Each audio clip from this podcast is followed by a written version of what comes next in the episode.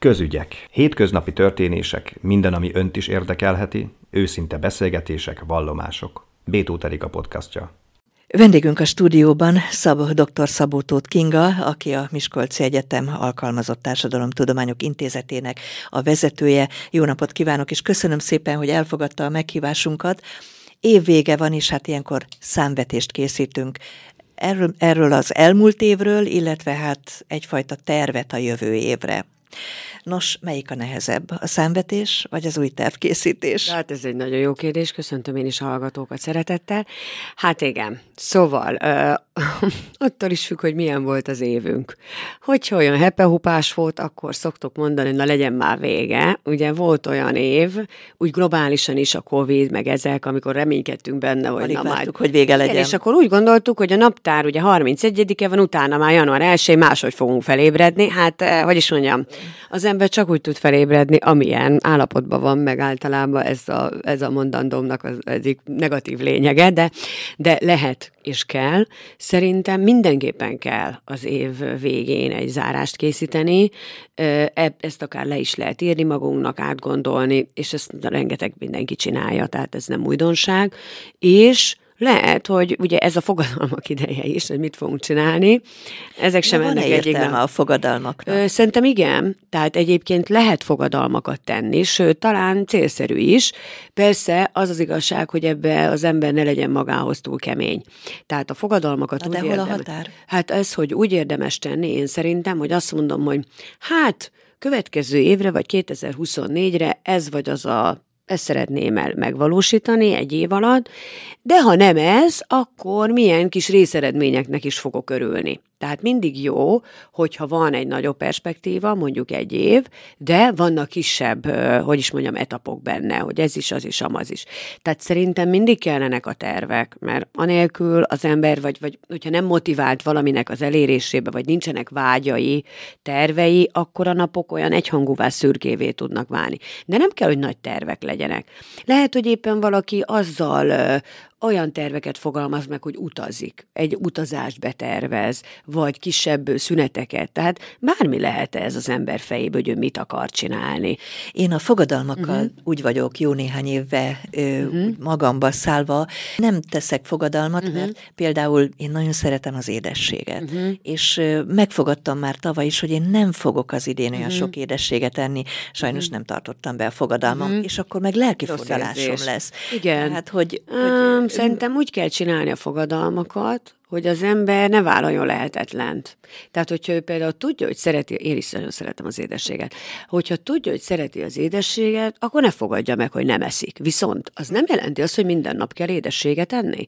Tehát mondjuk azt mondja magába, például én a kalácsot is nagyon szeretem, hogy hétvégén van kalács, megpirítjuk, az egy picit állítólag nem annyi kalória, én ebbe hiszek, úgyhogy ez így is van.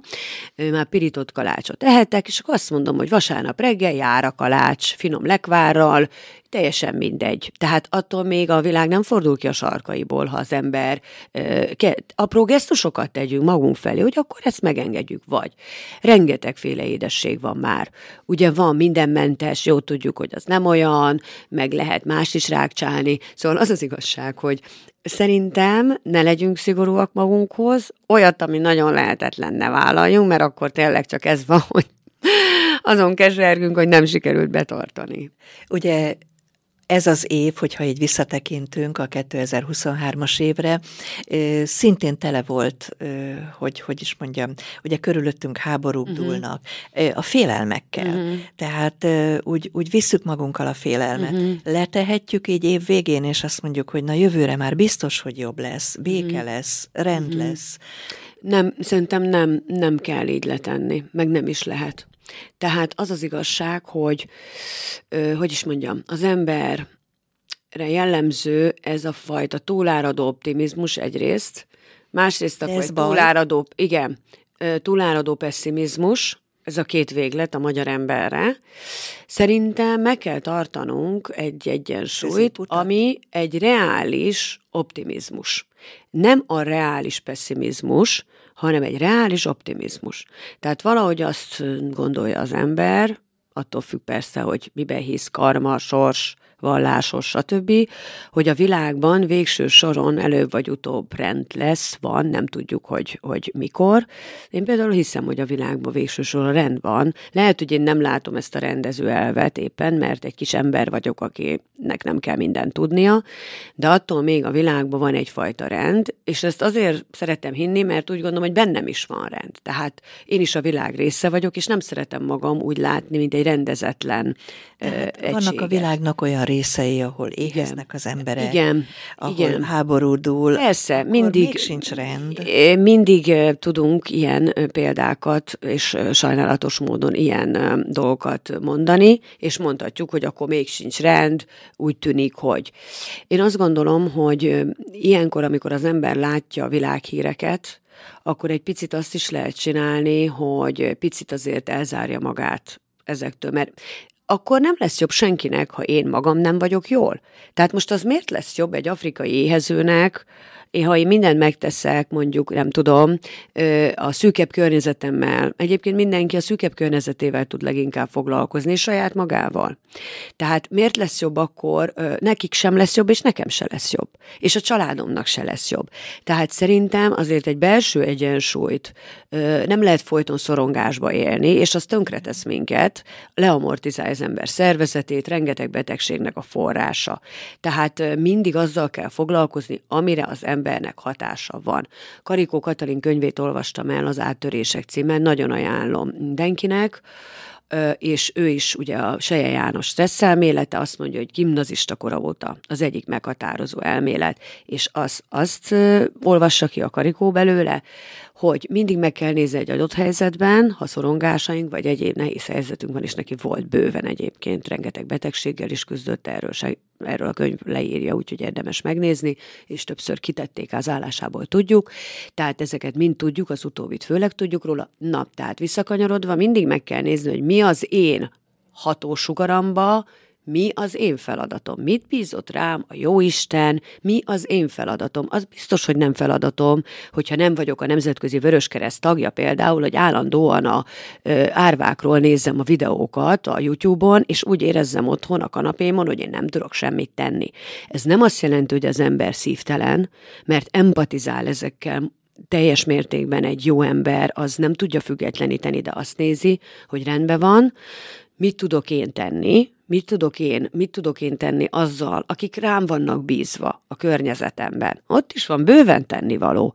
Tehát én azt gondolom, hogy amikor a fókuszt áttesszük egy ilyen távoli, meg félünk, akkor érdemesebb inkább azzal foglalkozni, hogy mi van körülöttem.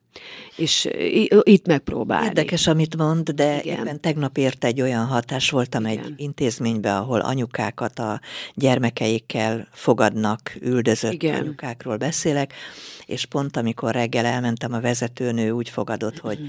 hát éppen az éjszaka egy anyuka elment, és itt hagyta a hat hónapos Igen. kisfiát, Igen. és egy levelet, hogy gondoskodjanak róla. Igen. És um, engem ez annyira szíven ütött, egész nap ez járt az eszembe. Uh-huh. Nem tudok rajta változtatni, Persze.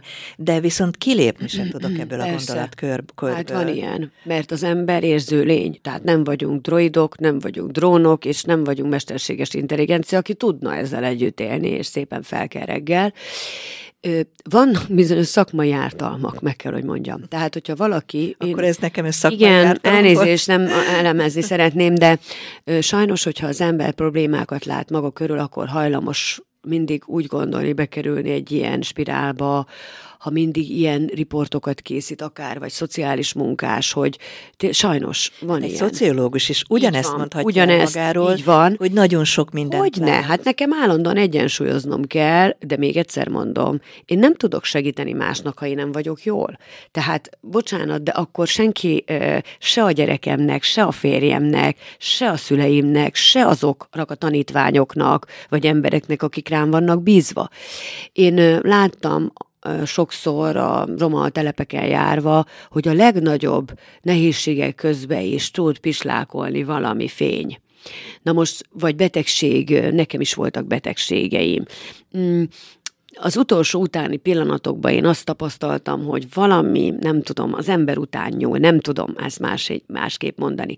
Tehát én valahogy azért mélyen hiszek ebben, hogy, hogy tehát persze ott hagyta ezt a és ez tényleg nagyon szomorú. Lehet, hogy éppen ez a kisgyerek, kisbaba lesz valakinek, a, akinek nem született sajátja, egy örökbe fogadott gyermeke. Ilyen történetek százait tudom elmondani. Igen. Tehát lehet, hogy számukra egy hetedik, nyolcadik mesterséges megtermékeítésnek a lelki ö, nyavajája, ami ezzel jár, azt senkinek nem kívánom, azután ez a kisbaba lesz a fény számukra. Szóval én úgy gondolom, hogy jobb bízni abban, hogy nagy rendező el van, és nem kell minden, a világ összes terét nekünk hordozni. Hát Vagy nem is bírnánk el. Hát nem is bírnánk el.